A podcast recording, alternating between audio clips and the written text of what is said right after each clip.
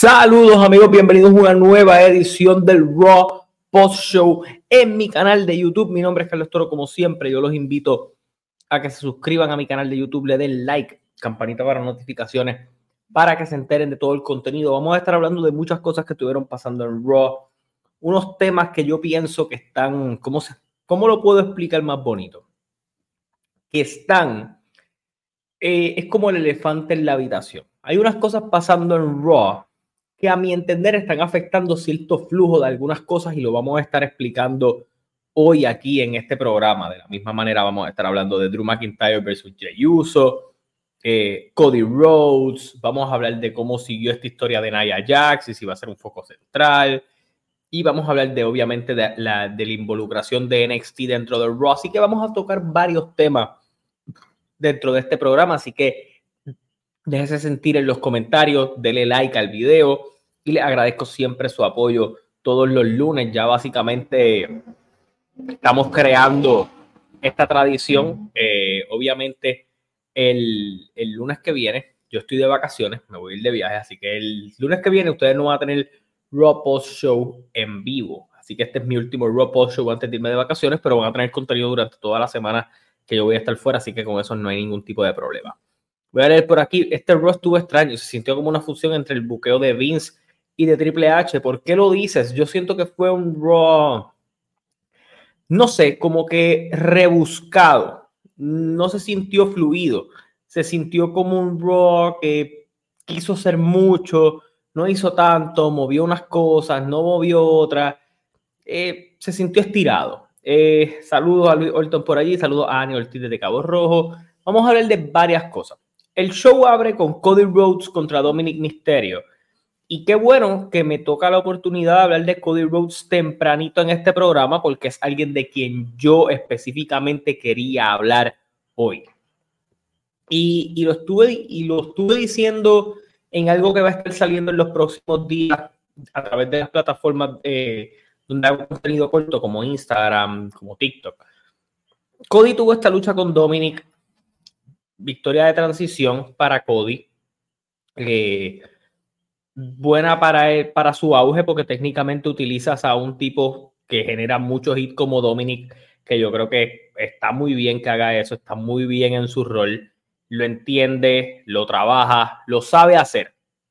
eso no es algo en lo que él tenga problema. Dominic no tiene problema en general hit. Dominic no tiene problema en ayudar a que su contrincante genere algún tipo de reacción positiva porque él es muy odiado y es cool odiarlo, so, está cool. Pero Cody, tras lo que hizo en el main event, tras lo que hizo aquí, tras el segmento que tuvo luego con Kevin Owens y Sami Zayn, donde Kevin Owens básicamente muy real a su personaje. Mira, yo no confío en Jey Uso. Yo tuve guerra con Jey Uso, Jey Uso me costó oportunidades a mí, le costó oportunidades a Sami eh, ellos obviamente hablan de esas segundas oportunidades, pero él dice, ¿sabes qué? Yo espero que tú sepas lo que estás haciendo, yo espero que tú creas en lo que estás haciendo, pero yo no estoy de acuerdo con ello. Y está bien, funciona muy bien para el personaje de Cody, pero en Raw ha empezado a pasar esta transición en donde podemos culpar a dos, a dos personas que han quedado relevadas por completo. El Josh Day es uno de los focos centrales de Raw, todos lo sabemos, pero desde la llegada de Jey Uso hemos visto cómo la historia de Rollins empieza a moverse a un segundo plano, cómo la historia del mismo Cody queda un segundo plano ya que él está en esta en esta historia sin sentido con el Judgment Day que siempre ha sido su feudo eh, en el que recurren a él para cuando él no está haciendo nada que no sea importante específicamente cuando no tiene nada que ver con Roman o con Brock Lesnar. Y obviamente Jey Uso se ha vuelto el foco principal del programa. Y yo con eso no tengo ningún tipo de problema. Pero haz que lo que esté haciendo Cody, que lo que sea Rollins, sea interesante y se siente importante porque uno es campeón, otro es una de tus figuras principales. Pero vamos con Cody. Cody desde WrestleMania, podríamos decir que él sale de WrestleMania casi igual de over que como entró, porque todo el mundo quería ver que él concluyera su historia más adelante. Este feudo con Lesnar se suponía que lo iba a elevar, se suponía que lo iba a llevar al siguiente nivel y sí, sé que ellos lo están trabajando para eso. Pero el feudo fue más o menos.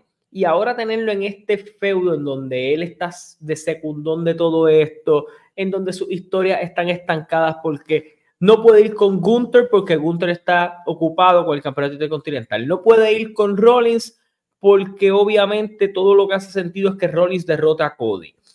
Eh, si va con el Josh Day, ya es algo que haya explorado. So, no hay cosas nuevas para él. Y se empieza a ser obvio que debe ir a SmackDown. Pero SmackDown va a ser el lugar donde Cody va a poder acaparar toda la atención. Y me explico. Mientras todos los ojos se han puesto a que Cody va a ir a WrestleMania probablemente con Roman Reigns, han surgido figuras como Jay Uso con gran popularidad, han surgido figuras como The Rock que ha vuelto a salir en, dentro de toda esta ecuación.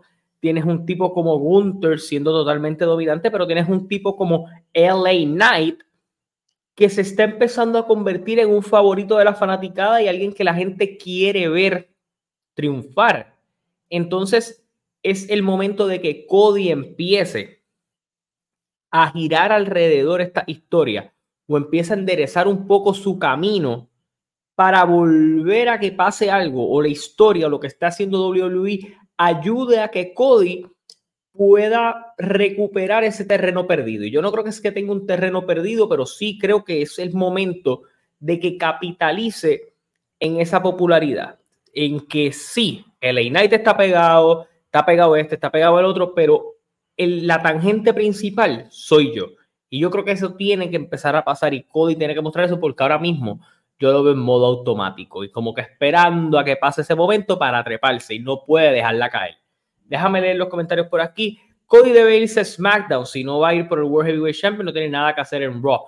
Estoy de acuerdo. Lo único que le pudiera quedar es, un feudo con Drew, que debe ser el feudo de él antes de irse a SmackDown, si él es la persona que tiene que cambiar con Jay Uso. Ahora mismo yo no veo un Cody contra Roman, yo a veces lo empiezo a ver más distante. Seth debería perder el título y desaparecer un tiempo hasta el Royal Rumble. Eh, Cody anda en el limbo, se vuelve a quedar perdido. Sí, cada vez que él no tiene una historia importante y como ellos lo quieren buscar tan a otro nivel, cada vez que él acaba esas historias, él queda perdido en el limbo, no hay historias backup para él. Este fue un rock que además de dejar eso claro, eh, hubo un ofrecimiento del Judgment Day a Jay Uso que iba a contestar al final de la noche. Se cuadró para la semana que viene que Finn Balor y Damian Priest van a defender ante Sami Zayn y Kevin Owens. So que hubo cositas que se estuvieron moviendo, hubo otras, en cambio, que pues siguieron nadando en lo mismo. Y ahí es donde tengo que hablar de Nia Jax. La historia de Nia Jax de su regreso es bien sencilla. Yo soy famosa por lesionar luchadoras o me voy a encargar de lesionar luchadoras, se metió en la lucha entre Soy Star y Shayna Baszler contra las actuales campeonas femeninas en pareja Piper Niven y Chelsea Green, las atacó a todas y Nia Jax, pues una vez más, nadie le importa y volvimos a la programación regular, aunque obviamente ella se encargó de sacar a, a Rhea Ripley y a Raquel Rodríguez del programa, al menos por esta semana. De la misma manera, Dragon Lee de NXT va a estar retando el próximo lunes a Dominic Misterio por el campeonato norteamericano. Esta lucha pudiera cambiar lo que es la lucha para No Mercy, donde Dominic se supone que defienda ante Mustafa Ali en caso de Dragon Lee llevarse la victoria. Por desgracia, la historia de su padre afectó a Cody. No sé si lo afectó o no, pero eh, ¿A dónde piensas que vaya Jake Carwell, Carlos? Yo creo que yo, mi opinión, yo la pondría en NXT poco tiempo y la debuto en el Raw después de WrestleMania o hasta en el mismo Real Rumble. Eh, déjame ver por aquí. Sí, eh, Chelsea Green hace lo mejor que puede hacer con lo que en Raw le dan. No es mucho lo que le dan, pero sí aprovecha esa oportunidad. Una de las cosas en el ámbito femenino que estuvieron cambiando en el show es que Becky Lynch tenía un Open Challenge por su campeonato de NXT esto iba a ser respondido originalmente por Tegan Knox, pero decidieron mandar a Tegan Knox a hacer una lucha con Saya Lee en Main Event, eh, programita que sigue saliendo los miércoles por alguna de las miles de plataformas de WWE, casi nadie lo ve, pero pusieron a Natalia a que fuera la que retara a Becky Lynch, lucha corta, donde Becky Lynch se lleva la victoria. Y sí, usaron un poco para lo de Shayna y Nia Jax, de que Shayna fue quien hizo la salida de Nia Jax cuando ella fue despedida de la compañía. En ese aspecto, siguieron trabajando eso bien. Quiero hablar de una luchita que me sorprendió bastante y mucha gente que es de mis de los seguidores fieles de aquí les va a sorprender, pero me gustó la lucha de Kofi Kingston y Ivar. Yo siempre he dicho que Ivar es un gran talento. La gente que no lo conoce, él era Hanson en, Ring of Honor. Eh, un luchador grande con mucho talento.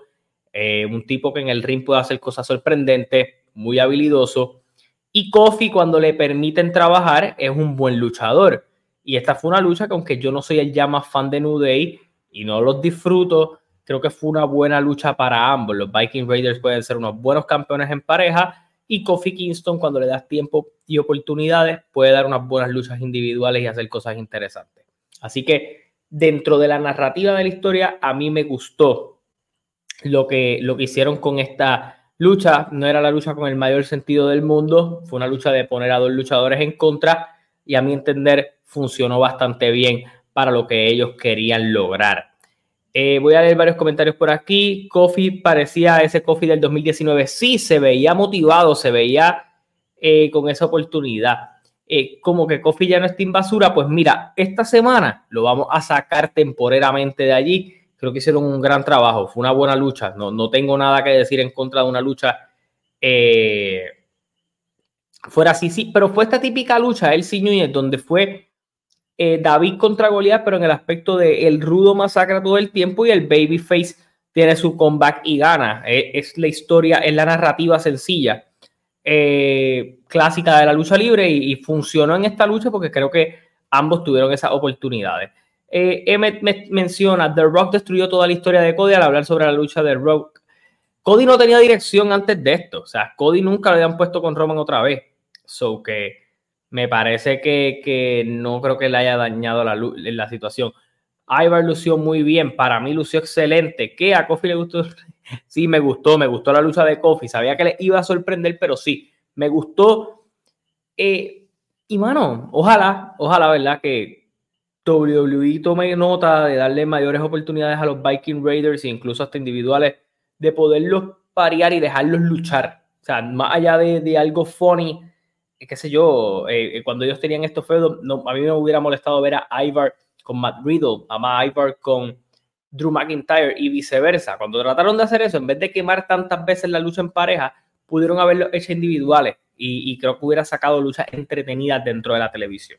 Así que con eso yo no tengo problema. Una de las cosas más comentadas de este Raw fue la lucha de Bronson Reed contra Chad Gable. Y ustedes saben que yo adoro a Chad Gable. Y todos sabemos que Chad Gable ha jurado derrotar a Gunther y quitarle el campeonato intercontinental. Vamos a darle un poquito de clase de historia a ustedes. El año pasado, la historia principal del campeonato intercontinental contra Gunther, ¿quién fue? Pues Sheamus, ¿verdad? Que no había sido campeón intercontinental y estaba tras ese sueño. Falla en Cardiff, falla en SmackDown y se extiende esta historia hasta WrestleMania. Yo no estoy diciendo que la historia de Gable se va a extender hasta WrestleMania, yo lo dudo. Pero ¿qué están tratando de hacer ellos? Gable ha tenido dos oportunidades con Gunther, no ha podido ganar, lo ha tenido cerca, pero no lo ha logrado. Gunther ahora pues lo derrotó, clean.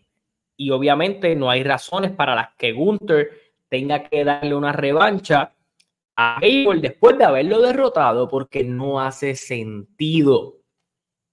Y como no hace sentido, apareció una figura como Champa que está siendo problemático y constante en esto y ahora parece ser el próximo retador en línea para Gunther. ¿Me molesta ese pareo? No.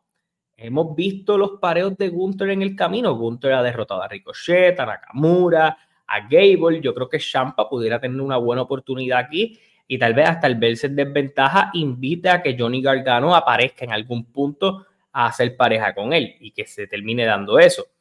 Pero yo creo que obviamente están tratando de que Gunther siga teniendo rivales, siga siendo indestructible, mientras Chad Gable está en esta ruta de volver a posicionarme para volver a retar a Gunther y tiene que tener qué adversidad. Esto se llama establecer a Chad Gable como luchador individual sin romper Otis y Gable. Eso es lo que ellos están tratando de hacer.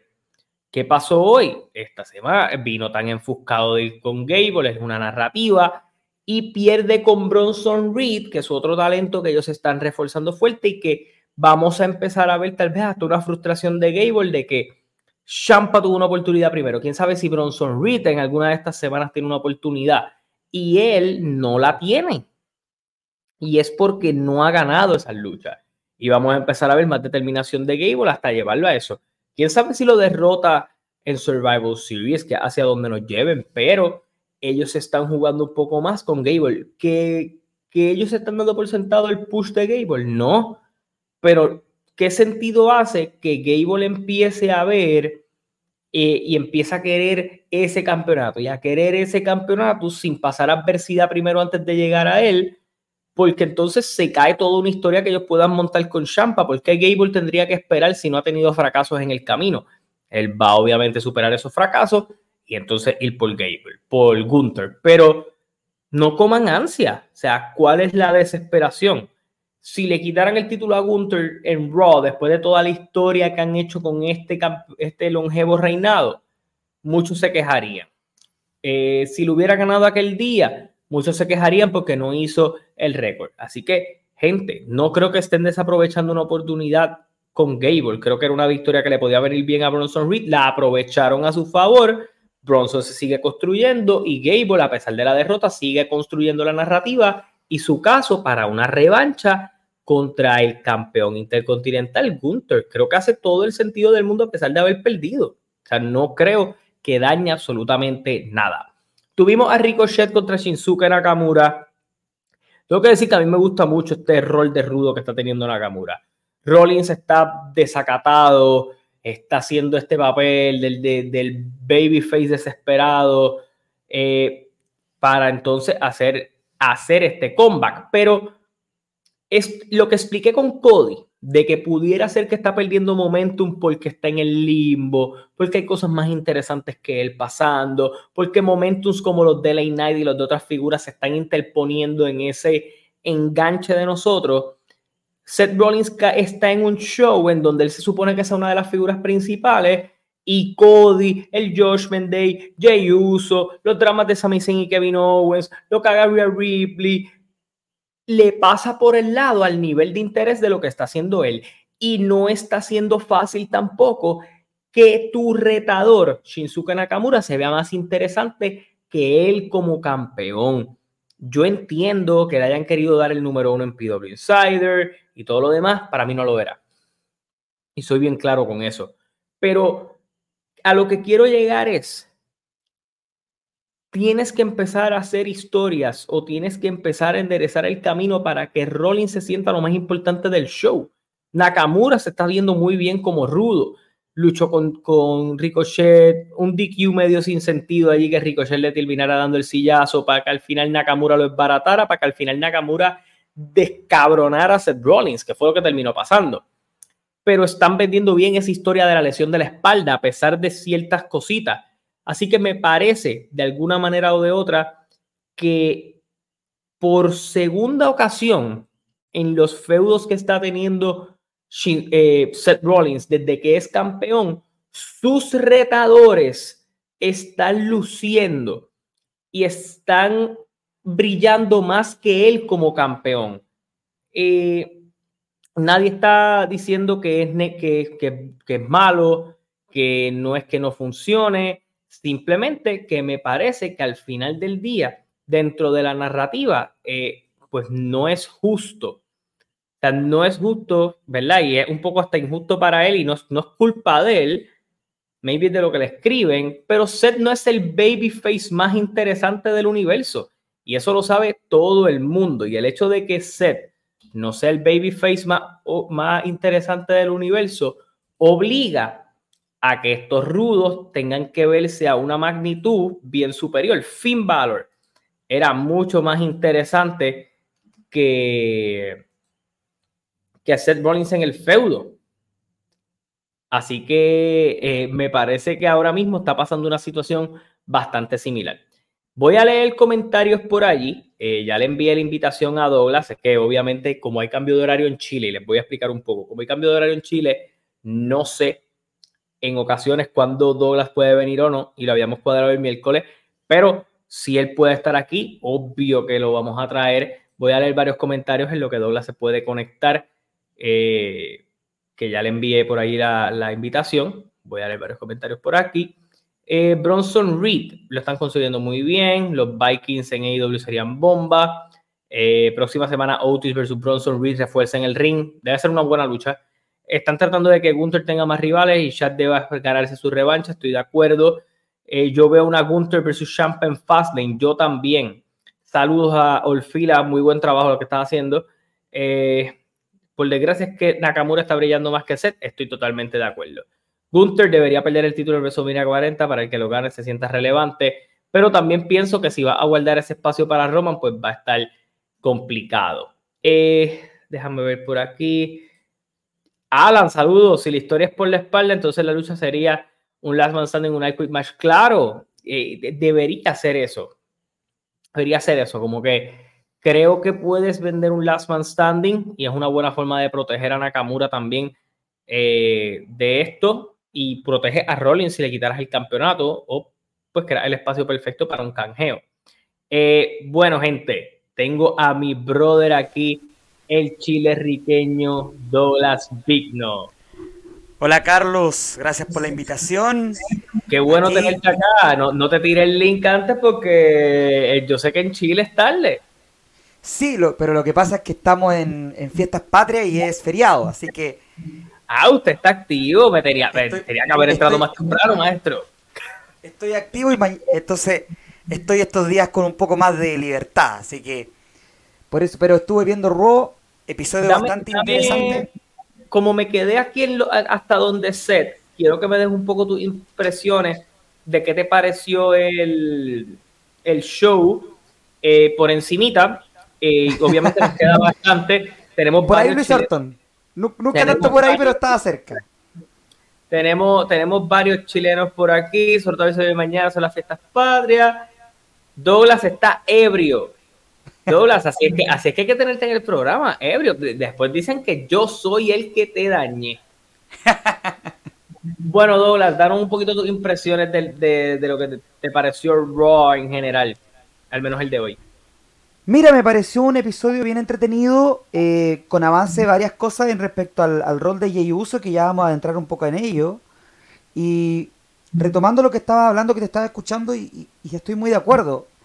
Seth Rollins, digamos que no es el, mejor babyface que tiene WWE. En su rol de babyface nunca ha pegado al 100%. Lo que pasa es que su, el rol que tiene ahora Rollins funciona muy bien en aspectos de personalidad.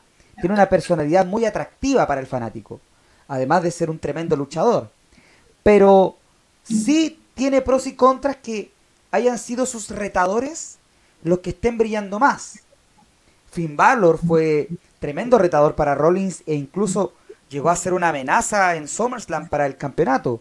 Y ahora está pasando lo mismo con Shinsuke Nakamura. Em, entonces vamos a ver qué, qué, vaya a pasar para la próxima semana, qué estipulación va a tener este combate que todo indica que será en Fastlane. Interesante el rol que está tomando Ricochet dentro de esta rivalidad. Incluso hay gente que, estaría pensando que no se descarta una triple amenaza. Eh, Rollins ha dicho en entrevistas, eh, valorado el rol de Ricochet, de que es el rol donde debe estar y buscando el campeonato mundial pesado. Entonces, pero bueno, Rollins ganó a mi pensar muy eh, de forma sorpresiva, pero viene el PWI.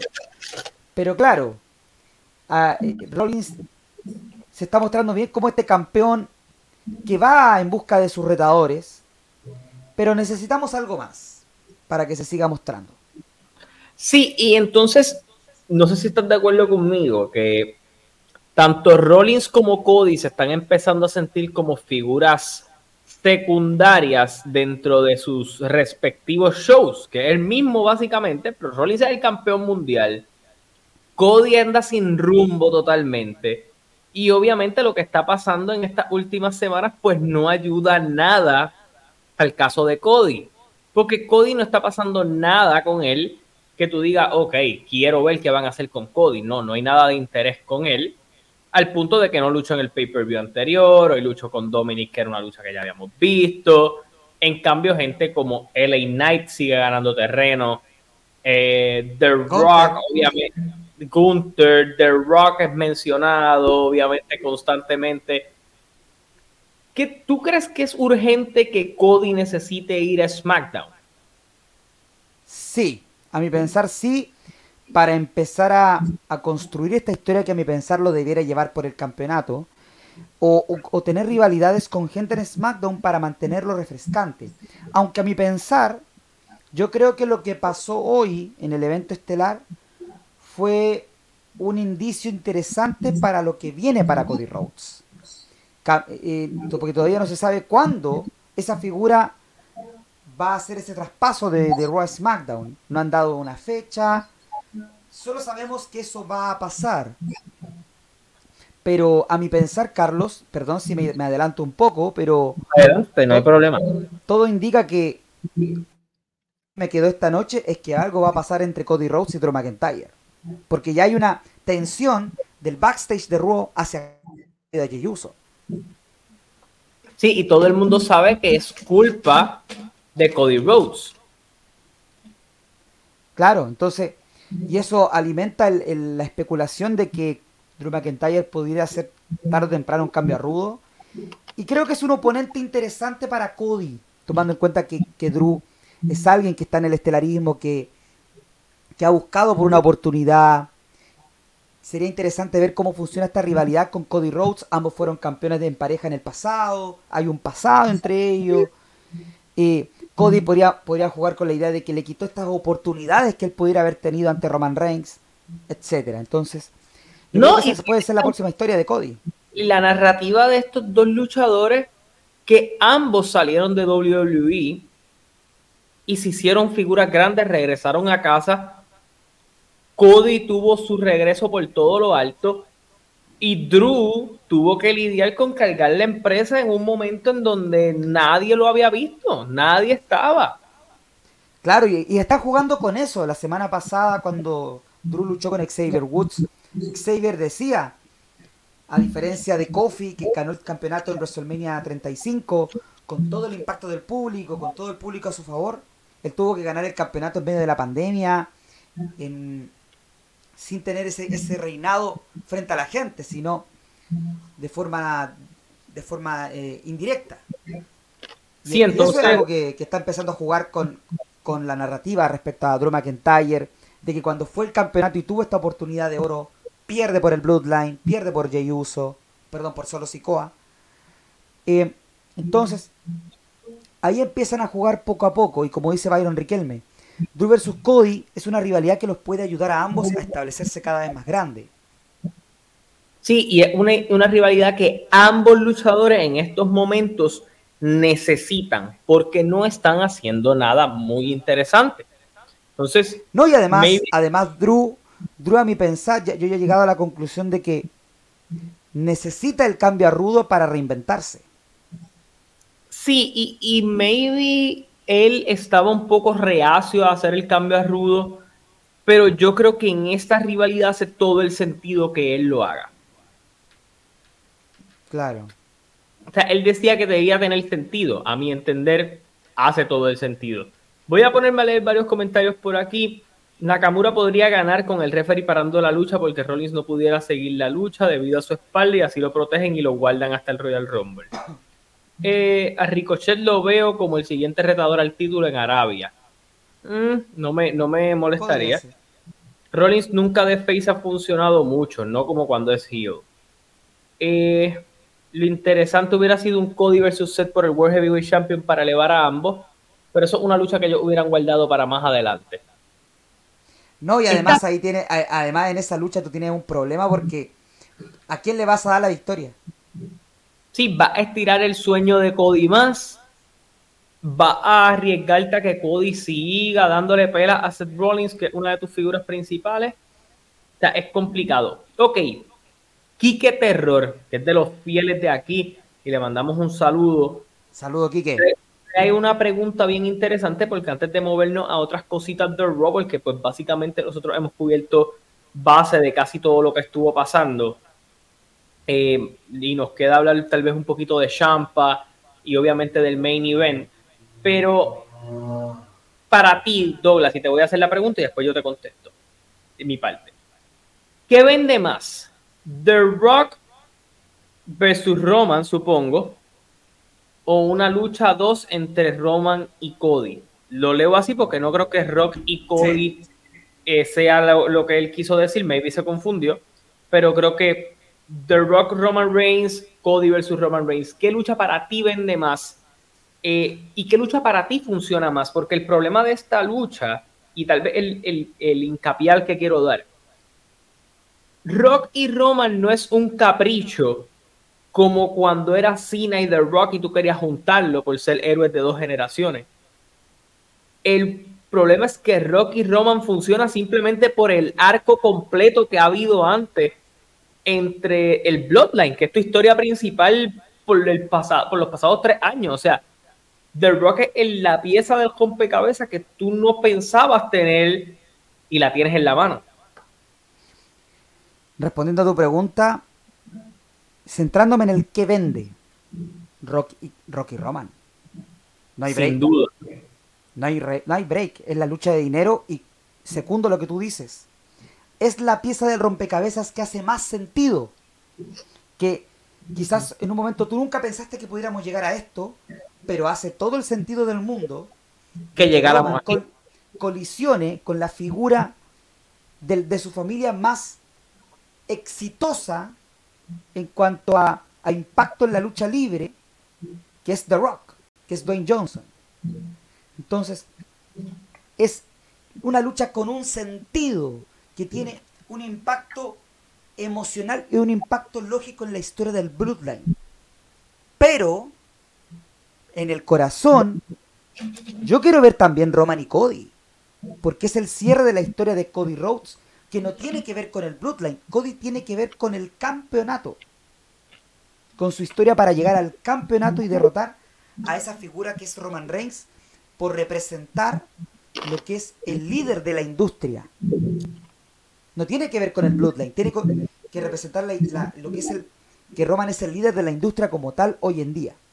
Pero aquí te quiero que responde, te quiero dar con una pregunta que lo comentamos ayer en desde el escritorio con Juan y te la quiero traer a ti porque quiero saber tu punto de vista y también el de los fanáticos por supuesto para que lo digan en los comentarios. Perfecto, me, me gusta esto. Pongamos que la posibilidad de Rock y Roman es muy fuerte. ¿Tú ves con buenos ojos que Roman pierda el título antes de WrestleMania 40? Ok, me voy a explicar. Yo no tengo problema con que Roman no pierda el título en WrestleMania. Lo que pasa es que tiene que ser en algo grande. O es el Royal Rumble o es WrestleMania. A lo que voy es esto.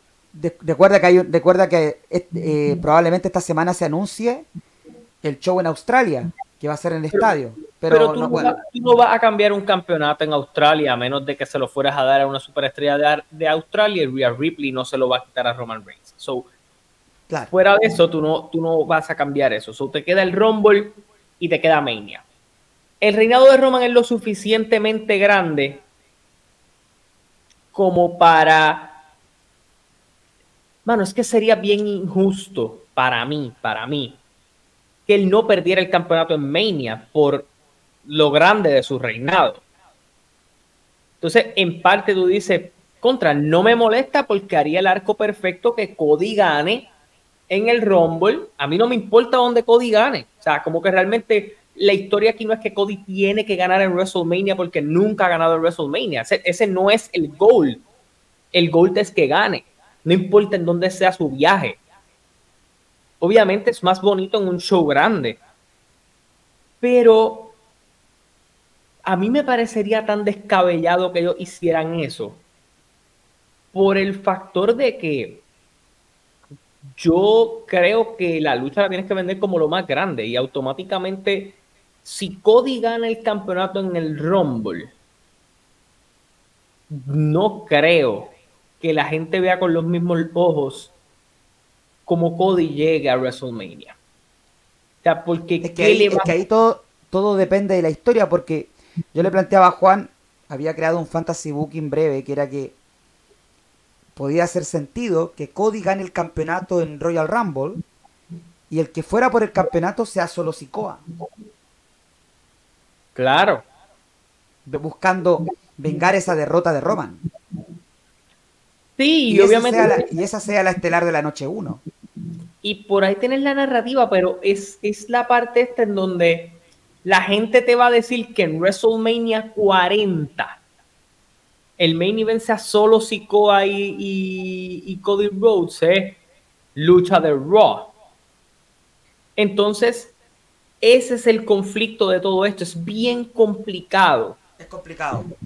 ¿Cómo llegamos a esto? Porque nosotros estamos viendo que Cody es una posibilidad pero empieza a sonar bien fuerte el Knight desde que menciona al Roman Reigns y la gente ha empezado ya como que, ok, lo está involucrando con lo que yo no quería que lo involucrara porque no me quiero hacer ilusiones a que tú lo veas así. Pero ya ellos lo están poniendo ahí. yo no me hago ilusiones. No, yo no creo. Pero estamos cuenta, si uno, si uno observa la historia, WrestleMania 10, el público quería Bret Hart lo tuvo. WrestleMania 20, el público quería Eddie Guerrero y que Chris Benoit cumpliera su historia. WrestleMania 20. WrestleMania 30, Brian Danielson. WrestleMania 40 parecía ser la noche de Cody. Pero hay que ver, ¿Cody va a aguantar este momentum hasta allá? O sea, porque a mi entender tiene que pasar algo con Cody en historia ya para que yo empiece a sentir esa fogosidad que Cody ha perdido en el camino. Porque lo último del feudo de Brock no lo ayudó. Estar con el Josh Day todo el tiempo no lo ayudó. Y cada vez hay unas cosas que a mí me quedan bien claras. Yo no creo que si tú me vas a dar Roman y Rock una noche en WrestleMania, el main event de la otra noche, sea, Damian Priest y Finn Balor, ¿me entiendes? Como que tiene que ser algo bien fuerte con lo que tú vayas a contrarrestar una noche con la otra. Además, yo encuentro muy descabellado que la, o sea, la teoría suena, suena sabrosa, pero es muy descabellado y dudo con toda la fuerza que WWE quiere hacer luchar a Roman Reigns dos veces. No, porque, eh, y aunque a mí me hace todo el sentido del mundo, eh, que sea Roman Rock, Roman y Cody en, una de las dos noches. Entonces, eso yo lo veo muy poco probable. Sí, porque entonces tú qué, vas a vender? Que Roman pierde el campeonato con Cody y llega con The, y le va a ganar a The Rock. So, al final del día no lo narrativo se va. Yo, o al revés, o, al revés, si, si, Rock si, si Roman derrota a Rock en la noche 1 y Roman llega maltrecho a la noche 2, la narrativa va a decir, ah, Cody gana porque Roman llegó debilitado. Exacto, entonces... Y eso no ayuda. Eso que, es bien complicado ahora mismo en septiembre sentarnos a pensar qué va a pasar. Está complicado. Bueno, por eso, dijo que, está, que la posibilidad para que luchara está abierta. Vamos a ver si WWE realmente quiere tomar esa posibilidad ellos no la van a dejar pasar. Y más cuando... Tú, tú, tú, ves realmente que ellos busquen continuar estirando la historia de Cody en pos de dar ese momento porque un, aquí alguien va a perder Carlos aquí alguien va a salir de eh, va a salir perjudicado para bien o para mal entonces, yo creo que ahí la decisión que van a tener que tomar en WWE es clave. La peor situación es que tal vez para tú cerrar tu historia de Cody, vas a tener que dispararle en los pies a algo que has dicho todo el tiempo. Y es que Cody vaya por el otro título.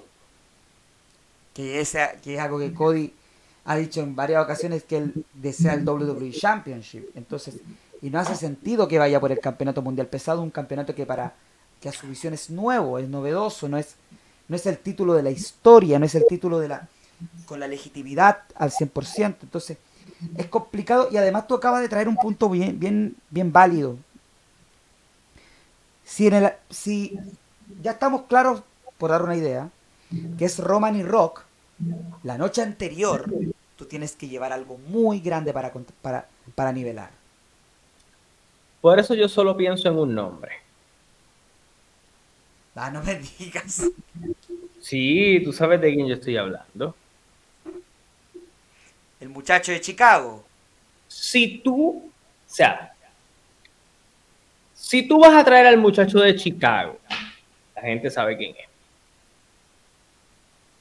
The Rock, Cena, Edge, si lo logras convencer. Punk. Te puedes dividir bien las noches. El problema es cómo los vas a meter a ellos en la narrativa actual, porque Punk es bien fácil. Punk tiene, Punk tiene dos opciones. O complaces a Punk y le das a Kevin Owens, o haces la lucha en donde todo el mundo sabe que hay un pique real. Y es Rollins. Y ahí yo me arriesgo al punto de que si ellos cuadran esa lucha, yo, aunque no me, aunque no, ¿cómo yo lo explico? Aunque yo tenga que mamarme el reinado de Rollins hasta Mania, el payoff sé que puede valer la pena por una simple y sencilla razón. No hay forma humana de que Rollins sea super babyface en ese feudo. Sí. Sea, él va a tener que recurrir a ser un huele bicho. Porque si. ninguno, si se das, si llegara a suceder Rollins y Punk, ninguno puede ser full babyface. Es un feudo de, de, de dos choques. Y es la única forma en que le puedes dar a Seth lo que Seth quiere. Que el main event Ahora, yo tengo un tercer nombre que pudiera colisionar con Punk, pero no sería obviamente main event, pero si se llega, si Punk llega a WWE y va a WrestleMania 40, que nadie va a ver venir. Pero yo, conociendo a WWE e incluso a Vince, yo no descartaría si eso sucede si en Punk contra Austin Theory. Tú sabes que yo tampoco, y aunque la gente quiera decir diablos que empujando a Theory, yo creo que Theory puede tener otras opciones en Mania que no sea eso, pero sí le puede tocar algo grande. No estoy diciendo que no. Eh, pero hay, hay varias cosas. Es como que, por ejemplo, si a mí tú me preguntas hoy, ¿qué yo hago con el Knight en WrestleMania? Yo lo pongo con Lashley, con Lashley como campeón de Estados Unidos. También yo. Eso es lo que pienso yo. Hoy, pero yo no sé cómo vayan a ser estos próximos dos meses si lo de LA Knight se vuelve peor de lo que ya está. No, y, bueno, aún nos quedan varios meses para WrestleMania 40. Por ejemplo, otro rol que, tomando ahí elementos de lo que el problema va a ser, el problema ¿cuál, va a ser el, ¿cuál va a ser el rol de Gunter? Porque Gunter, para mi visión, también es uno de los favoritos para ganar el Rumble. Que pudiera también ir por el campeonato mundial. Eh, todavía no sabemos si, si, su reinado como campeón intercontinental va a llegar a WrestleMania 40. Ya sabemos que ya están enfriando el momento de Chad Gable, que no estoy tan de acuerdo con eso, pero... Yo no creo que lo estén enfriando. Yo creo que están jugando un poco lo que hicieron con Sheamus. Solo que con Gable funciona un poco mejor porque Gable sí parece un underdog. Es como que, ok, estoy tan enfocado en ir por Gable que me desenfoqué de ganarle a Bronson Reed. So, vamos a volver. Y obviamente es para que se vea creíble que Champa vaya con Gunther. Sí. So que en ese aspecto yo lo puedo comprar ahora y tal vez estirar esto hasta hasta Survival Series. Tú sabes que yo... incluso yo pienso que este feudo de Champa con Imperium es el pique para que vuelva Johnny Gargano. Yo también, lo dije ahorita. Lo dije ahorita. Me parece que el problema de todo esto es predecir WrestleMania hoy es bien complicado. Es muy complicado. Pueden pasar muchas cosas en los próximos meses y yo creo que yo creo que Crown Jewel, Survivor Series y Royal Rumble van a ser tres eventos clave para esto. entonces tienes un problema para WrestleMania, eh, para el Royal Rumble, discúlpame. Tú tienes tres tipos. Uno, Gunther, que por lógica, si está en el Rumble, va a ser un buen favorito. Cody, si no lucha en ese pay-per-view contra el, por el campeonato, es un buen favorito. Y tienes dos tipos que están bastante pegados, que es Jay Uso, que si está en el Rumble van a también a favorecerlo. Y la gente no se le va a virar a LA Knight en el Rumble. Entonces, este, es este, el Rumble del 2024 y como dice Byron, el WrestleMania 40 van a ser shows muy difíciles de predecir. Entonces, es como yo digo, si tú me dices a mí, yo traigo a Edge para que le haga el trabajo a Theory, que ya vimos que, que una vez que lucharon tuvieron buena química, si es el tipo que tú quieres trabajar. Pero entonces maybe Edge quiere algo más brutal. si tú me dices a mí, y sabiendo que el de los últimos años de los dos, yo, hago, yo hago en WrestleMania Cena y AJ Styles. ¿Cena y AJ Styles? Sí, sí, sí, sí, sí, sí. Cena. Ah, esa, no la viví. Esa no la viví te voy, a, explicar qué pasa. Porque yo, yo lo Cena no ha tenido, Cena no ha tenido ni una lucha individual con sus grandes rivales de, de, su, de su carrera. Con ninguno. Ni Edge, ni Orton, ni Punk, ni Cena. ¿Cierto? Y tal vez ellos, por lo que yo estoy viendo que están haciendo con AJ, le quieren dar como cariño a AJ, parece que hay algo bueno para él en algún punto. Pero mm, hasta dónde van a llegar con esto, pues hay que ver.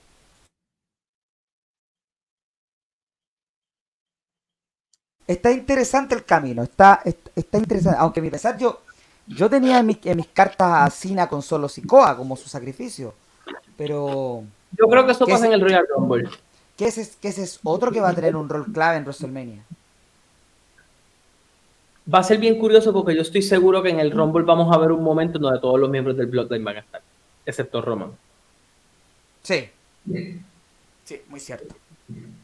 que es, es un poco complejo explicar todo esto. Vimos el final de Raw, vimos a un Jey Uso rechazar al Judgment Day, Vimos a Drew McIntyre hacerle el conteo a Jay Uso. Para mí hizo todo el sentido del mundo que Drew tuviera una victoria importante. Eh, al final del día, Jay sí podría necesitar una victoria, pero no está mal, porque lo que ellos están contando es que Jay tiene que presentar adversidad en, en, en Raw porque la gente no lo quiere por lo que hizo antes.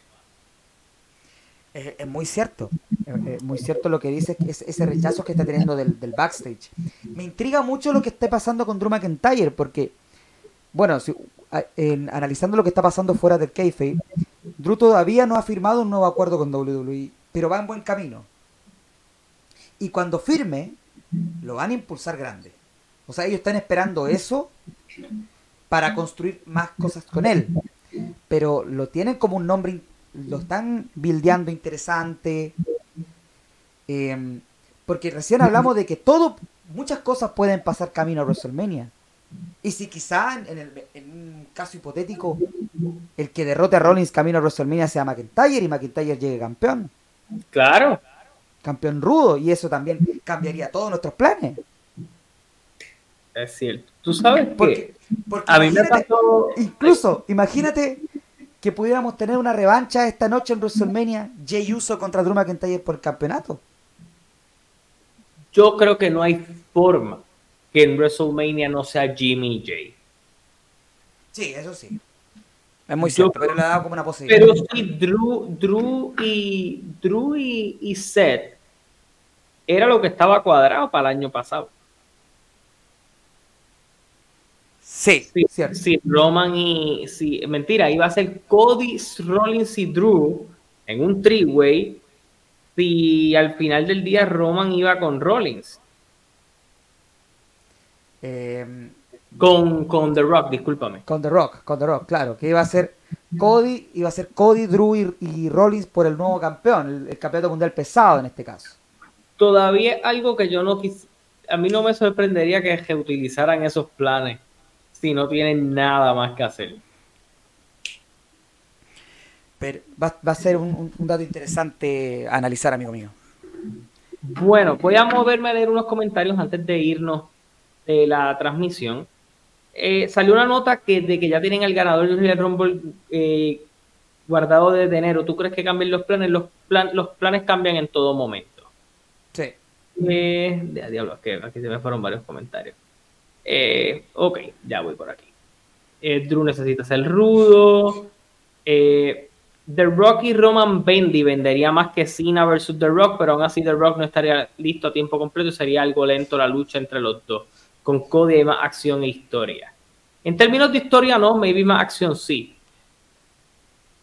Eh, mi problema con The Rock versus Roman es que sabemos que ganará Roman y será otro año más de campeón. Yo no creo que, que sea otro año más de campeón a pesar de que se dé esa lucha. Déjame ver por aquí. Oye, ¿qué te, ¿qué te ha parecido la división femenina esta noche? Ay, la división femenina es algo medio extraño. Leí que Tegan Knox eh, iba a ser la que iba a aceptar el reto de Becky Lynch, lo aceptó Natalia. Vimos a Naya Jax caerle encima a todo el mundo. El rol de Naya Jax es básicamente todo lo que han dicho de ella en el internet por los últimos años, pero es un personaje. Muy cierto. ¿A ti, te parece? Porque cuando Rhea Ripley no está, la división femenina sufre bastante. Sí, sufre de la, de la ausencia de Rhea. Eh, pero tengo que decir que me intriga lo que vayan a hacer con Naya. Creo que captaron un poco mi atención en ver cómo la están bildeando como esta amenaza dentro de la división. Sí, que, ella no está calzando que ella no está atacando a todos independientemente si es ruda o, técnica, va a atacar a todas. Yo creo que tarde o temprano veremos un cara a cara y de, de Becky Lynch y Nia Jax, que es algo que, se quiso hacer hace buen tiempo y nunca pudo concretarse. Sí, que, que una, eh, una realidad. Eh, que en ese aspecto yo sí estoy de acuerdo contigo en que eh, Naya puede ser ese factor, incluso Naya puede ser ese feudo camino a Mania que le toque a Becky. Que la lleve a Rhea Ripley. Que la lleve a Rhea Ripley. Incluso yo me atrevería a, en Australia, que parece que ese evento va a ser antes de WrestleMania, eh, que ese evento sea el, el, Chamber. Sí, yo pienso muy igual que el, que el evento en Australia va a ser el Chamber. Sí, que lo van a querer bildear, grande. Que Becky lo gane y entonces vaya con Rhea Ripley. Sí, es probable. Mira, aquí voy a leer. Aunque yo, aunque yo tampoco estoy descartando que Becky gane el Rumble. Ah, no, yo tampoco. Lo que sí no me, si te soy bien honesto, si la división de mujeres en Raw está mala, en SmackDown está horrible. Sí, no han tenido las mejores historias y creo que hay que, hay que avanzar potente en, no por falta de figuras, sino que por falta de historias mejor construidas. Sí, como que eso está un poco al garete. Mira, aquí traigo un comentario y en verdad es medio loco, pero si tú me preguntas a mí, ese sería mi nombre para Theory, yendo, argumentando con todo. Yo traería Batista para Theory en WrestleMania 40. ¿Batista? No, no sé si viste la entrevista de él, que él dijo que obviamente con todo esto de la huelga, que parece que no va a terminar en bastante tiempo, que él ya había tenido su su combate de retiro, pero que si a él le pidieran ayudar, a aparecer o hacer cualquier cosa con WWE, él tiene mucho tiempo libre para poder estar y pensárselo. Yo creo que si fuera así sería un segmento. Sí, quién sabe si también con Theory, que el hombre segmento ahora mismo. Quizás eso podría ser el indicativo de que Batista finalmente va a poder tener su su su su llegada al Hall of Fame, que la han tardado ya por varios años. Claro. Para el 36, para el tiempo de la pandemia y al final no se dio. Se rumoró para el año pasado, tampoco salió. Quizás este, quizá este es el año, el 2024 puede ser el año donde Batista. Tú sabes que si yo fuera, si yo fuera, si yo fuera WWE, esta es mi lucha para, para WrestleMania, para Edge, si se quedara. Sería Edge con Sami Zayn. Yo lo tengo con Kevin Owens. Es que con Kevin Owens ya él luchó, con Sami no. Sí, puede ser. Pero ah, bueno, a menos que ahí tendrías que traer a Edge como full rudo. Y yo creo que Edge no lo quisiera de otra manera. Tendrías que traerlo como full rudo, así como eh, como algo como el, rudo de sus viejos, en sus mejores tiempos. Mira a Christian de Rudo en sus últimos tiempos. Your daddy's dead. Bueno, Douglas, ¿qué nota, ¿qué nota le das a este Raw de esta noche? Eh, a mí me pareció un Raw no mejor que el de la semana pasada, lo sentí un poquito más de transición, lo sentí que estaban buscando mover una que otra cosita eh, más allá de lo que estaban haciendo. No tenemos como que todavía mucha pinta de lo que va a ser Fastlane, eh, más allá de lo que pudiéramos sospechar, pero no hay nada confirmado. Eh, que yo creo que también pues deberían empezar como a darle un poco de fuerza a lo que vaya a ser esa cartelera porque estamos a dos semanas de ese show y no tenemos nada. Muy cierto. Eh, fue un rol de transición. Me quedo con la lucha de McIntyre y Yeyuso que me, me, gustó. A mí también. Eh, creo que ya desde, desde, la semana pasada ya están en tanto en Raw como en SmackDown están tirando varios indicios de los que pudiéramos teorizar que nos va a llevar a Survivor Series al War Games. Sí, e, es, como lo principal que ellos están trabajando ahora mismo. Que yo creo que, no me cabe duda que va a estar protagonizado por el Judgment Day. El Judgment Day probablemente con varias piezas del Bloodline involucradas. Así es. Le voy a dar un 6,5 de 10. Estoy de acuerdo contigo, yo creo que 6,5 de 10 está allí, yo creo que a mí me gustó bastante lo que fue el main event, uso contra McIntyre me gustó, eh, y me gustó mucho, y lo dije al principio y la gente le sorprendió, pero me gustó una lucha de Kofi Kingston. Ah, sí, estuvo buena esa. Esa lucha de Ivory y Kofi Kingston fue una lucha por debajo del radar y me gustó. Sí, Así que crédito, crédito a Kofi que hoy no está en el Kofi Basura Mania de mi, de mi lado. Así que vamos a ver qué sucede. Eh, ¿Verdad? No, yo sé que eso no nos compete ahora, pero me ha parecido bien extraño que tanto WWE para Fastlane, que nos ha dejado como unas cositas, pero nada confirmado, e W anda como por la misma tangente también en, el aspecto de que ellos al no estar acostumbrados a tener pay-per-views consecutivamente, pues sí, hay unas luchas anunciadas para Wrestle Dream, pero no hay como este gran, esta super lucha para, para Wrestle Dream. Obviamente, supongo que están esperando a lo que pase este miércoles. Sí, yo creo que lo que pase en Grand Slam es decisivo para lo que vaya a llevar a, a Wrestle Dream. Yo creo que ellos están tratando de vender el evento con Danielson y Zack Saber Jr pero obviamente necesitan más, necesitan algo más para, para darle pique a ese show. Yo creo que lo que pasa entre MJF y Samoa Joe va a ser clave para ver cuál va a ser el evento estelar que nos va a llevar a ese show. O si es que MJF va a defender el campeonato mundial allí, porque otra opción que, que pareciera que ya se está empezando a bildear, que es que eh, The Kingdom finalmente quiere los títulos en pareja de Ring of Honor, eh, The Righteous también lo está buscando. Entonces ya Adam Cole y MJF empiezan a tener otros rivales por esos campeonatos en pareja.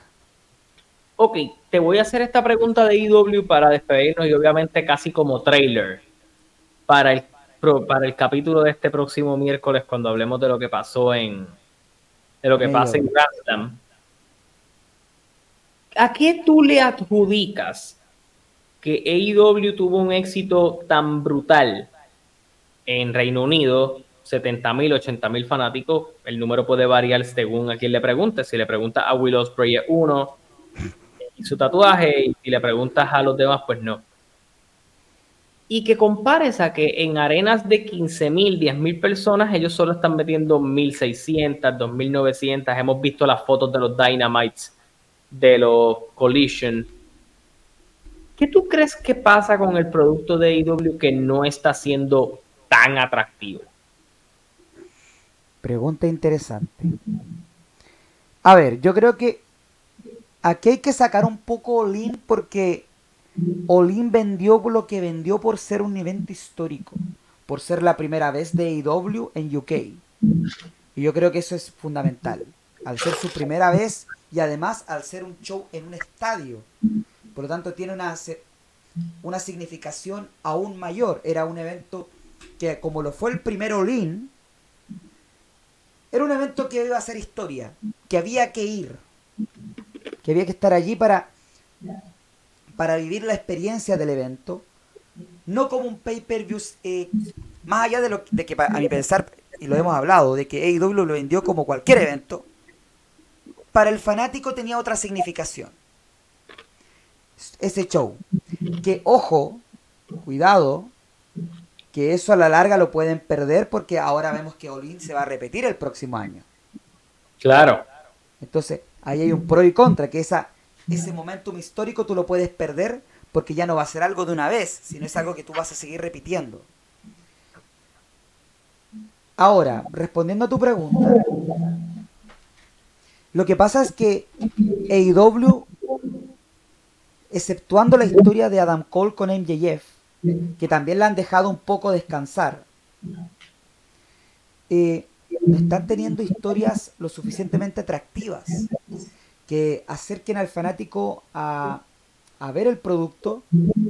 Tú puedes ver buenas luchas. Para mí, Dynamite y, Collision son sin duda alguna luchísticamente los mejores shows. Pero no son los shows más interesantes en cuanto a historia, en cuanto a narrativa. No, no tienen el mismo, el mismo pique que la historia del Judgment Day o la historia del Bloodline. No, y el problema también es que tu programación tiene a veces estas buenas luchas y en medio tiene dos o tres luchas que no tienen nada de sentido. O que, o que, tú, me ven, o que tú me vendas un, un show por una gran lucha, pero que no tenga ningún sentido del que me, para qué sirve esa lucha a futuro o por qué tú me la estás dando. Porque tú me puedes decir, por dar un ejemplo, ya, el próximo miércoles en Dynamite eh, Dream Match, Brian Danielson contra Katsuyori Shibata. Oh, yo voy a querer ver esa lucha. Pero... Pero eres tú y eres una minoría en este caso. Soy una minoría, pero ya, ok. Es una lucha de ensueño. Pero ¿por qué voy a ver esa lucha? ¿Qué me va a llevar a eso? Eso me va a tener una historia, va a tener una va a tener un porqué, qué narrativa hay, va a pasar algo con Danielson. O sea, es un ejemplo, por supuesto. Luis Bolton trae un punto bien interesante y aunque este programa eh, tuvo algo bien interesante, eh, trae un punto bien interesante que lo quiero comentar y es que AEW a veces su producto no es un producto para el, para el mismo sector de fanáticos al que debería estar buscando apelar. O sea, el, fanático de WWE, aunque es mundial, es un fanático de que sus historias son universalmente entendibles. Entonces, sí, AEW tiene sus historias de amistad y estuvimos vacilando con eso el miércoles y todo lo demás, pero el problema es que tus protagonistas no están sobre en unos cimientos bien estructurados para poderme vender eso. Entonces, al, tú, al tú tener una sola historia entretenida, mi razón de ir a ver tu show es que continuación le vas a dar esa historia, pero tú no le das continuación a las historias todas las semanas en ese programa. Y entonces es eso de que sí, tú puedes decir que eres el mejor show de pro wrestling, porque eres el mejor show dando lucha, pero no eres un show que en términos de historia vaya a ser atractivo al fanático. Yo creo que al final del día la historia es lo que vende. Aquí, más allá, porque si por ejemplo tú me dices, Douglas, pues vamos a ir a SmackDown y la historia que está pasando en SmackDown es que se espera que en tres semanas o en algunas semanas The Rock regrese. Y si vienen a mi ciudad, yo voy a ir, aunque The Rock no regrese, yo no estoy decepcionado, pero sé que pasó algo en ruta a que él regresara, o estoy en ruta a la historia que están contando, o voy a ver una buena lucha, pero hay una historia contada a través de eso. Y yo creo que ahí está el problema en muchas ocasiones con AEW, es que al no ser un programa estructurado, al no ser un programa que lleve un ritmo y unas piezas claves para trabajar, constantemente van a chocar con la misma piedra. Y la misma piedra significa que es no crear una base en donde el fanático pueda decir, ok, este show me gusta porque todas las semanas me sorprende, todas las semanas me da algo chévere en la historia. Y yo creo que en, e, en eso ellos lo que no logran encajar. Sí, tú me puedes dar buenas luchas todas las semanas, pero una buena lucha yo la puedo conseguir en YouTube. Una buena lucha no es algo que a mí me vaya a obligar a decir, a diablo, quiero ver qué pasa en ese momento en el programa. Y esas grandes luchas tú las debieras hacer en los pay-per-views, que es la razón por la cual uno adquiere el evento. Exacto, y tú regalas eso en shows donde, sabiendo tú cómo se están moviendo los boletos, no están haciendo algo para sobrellenarlo. Claro, ya, pero ahora hay un detalle, eh, un detalle a mencionar. Tú perdiste ya no quiero, no vamos a adentrarnos por supuesto en los por qué, porque ya hemos hablado bastante. Pero perdiste el morbo que te hacía seguir el producto en Collision, que era CM Punk. El morbo, porque desde el principio hablamos que la razón por la cual ese show tenía muchos seguidores era el morbo de ver qué iba a hacer CM Punk semana a semana. Y ahí tú te das cuenta que el tipo es un atractivo de ratings. Es un needle mover. Claro.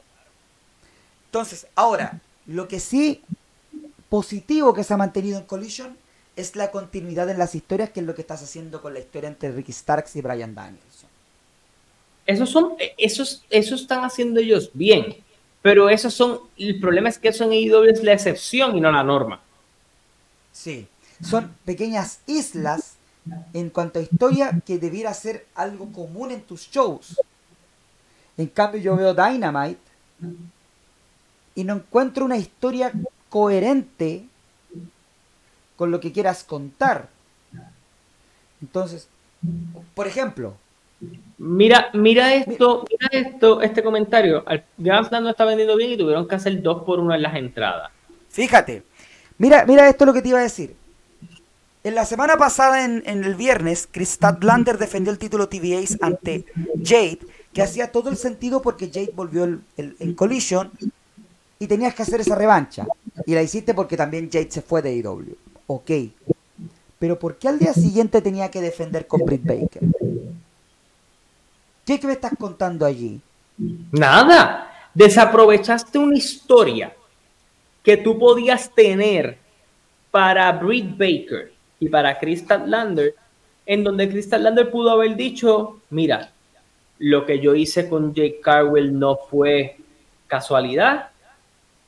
Ya yo derroté una de las instituciones, yo me estoy volviendo la institución aquí, Britt Baker sale. Y ella quiere buscar un nuevo comienzo en Collision. Podía jugar con esto y estirar una historia interesante. Pero ya la mataste.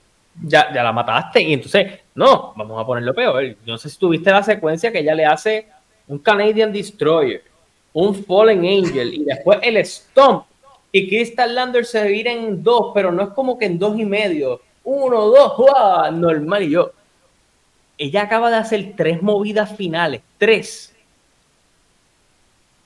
Y, es que Chris es, amiga de Cassie, tiene su poder. No, entonces ahí es donde la logística de tu producto también se jode. Ah, y ese es otro, o sea, otra crítica. Tú me vas a decir que vienes de darle un tremendo evento estelar a Orange Cassidy con John Moxley, perdiendo el campeonato internacional, a tenerlo que juntar con Hook. Que Hook viene de haber hecho un junte con un tipo que está suspendido. Entonces, si tú, tienes que cambiar algo en el, aspecto creativo de IW. Si IW hubiera sido inteligente cuando ellos logran hacerlo de Punk, yo siempre hubiera, yo, yo hubiera hecho todo lo posible en que, en, que Omega hubiera hecho referencia a aparecer en los sábados. como hicieron una vez. Eh, los mismos Bucks zumbaran una promo así fuera grabada en el programa para que fueran jugando con la idea de eso porque a la gente le gustaba ese morbo. Sí.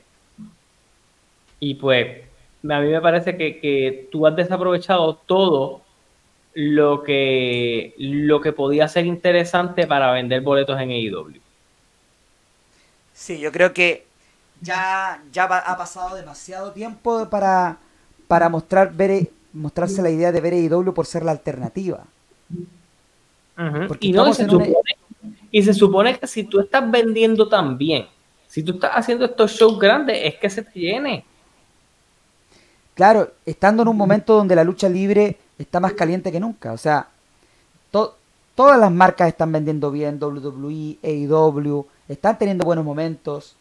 Impact viene de, celebrar sus mil, sus mil episodios, en un episodio que también estuvo interesante. Eh, New Japan también está haciendo sus cositas. Entonces, la lucha libre está sorprendiendo poco a poco eh, a nivel global.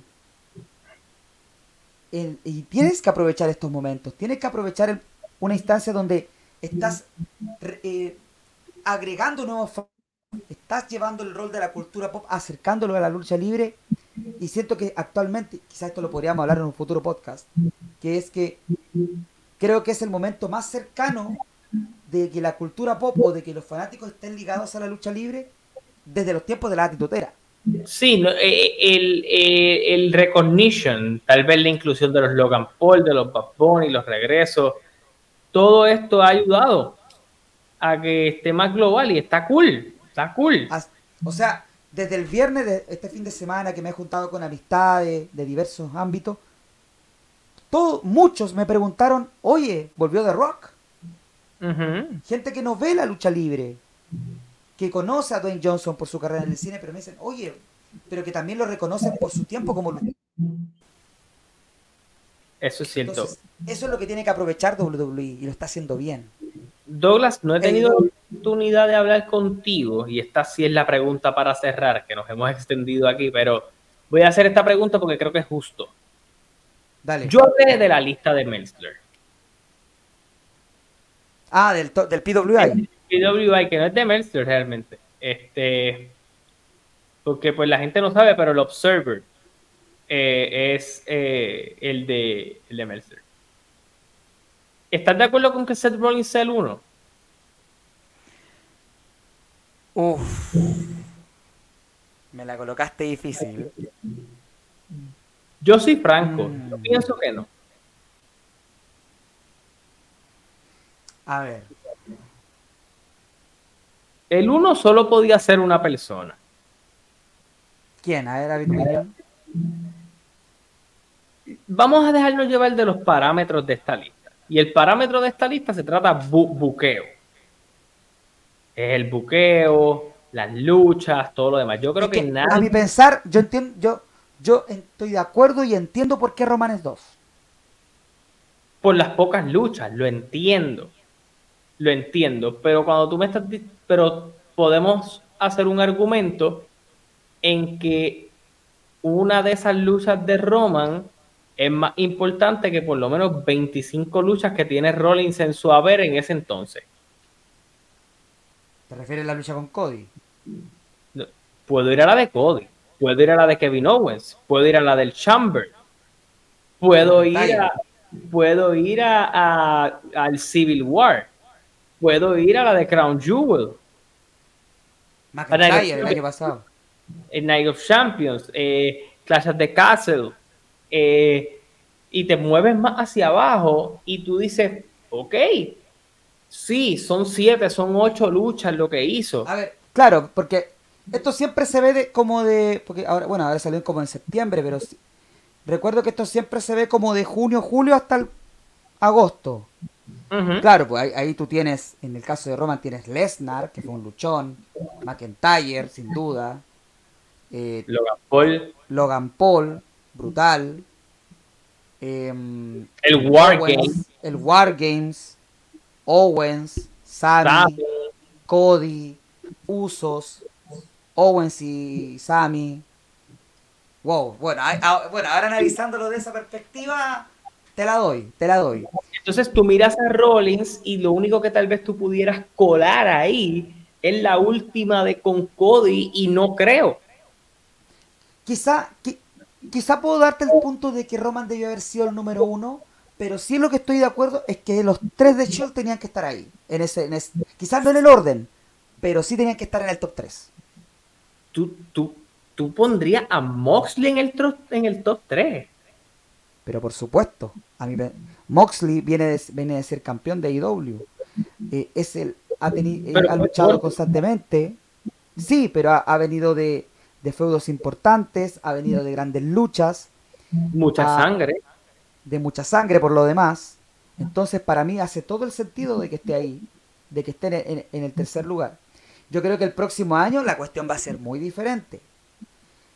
Y es más, me atrevo a decir que el próximo año, te lo estoy diciendo 19 de septiembre de 2023,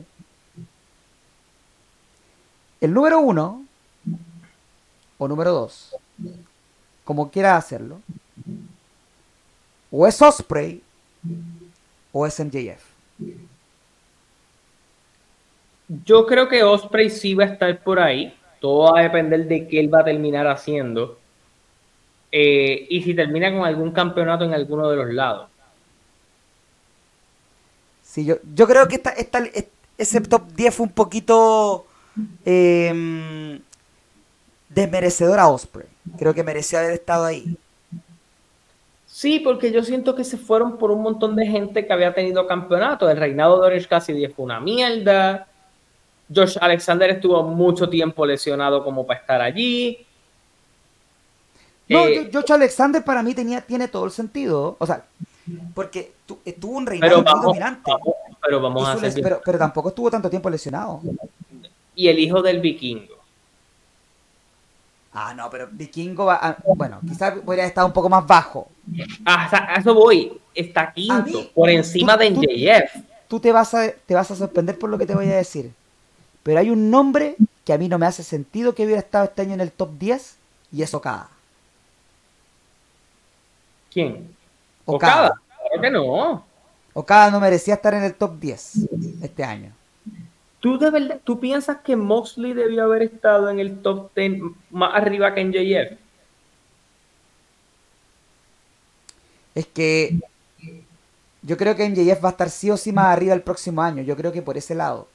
Porque sus mejores momentos como campeón han tocado más en este año, en esta primera mitad del, del semestre del año, eh, y yo creo que cuando veamos su reinado a lo largo, a largo plazo,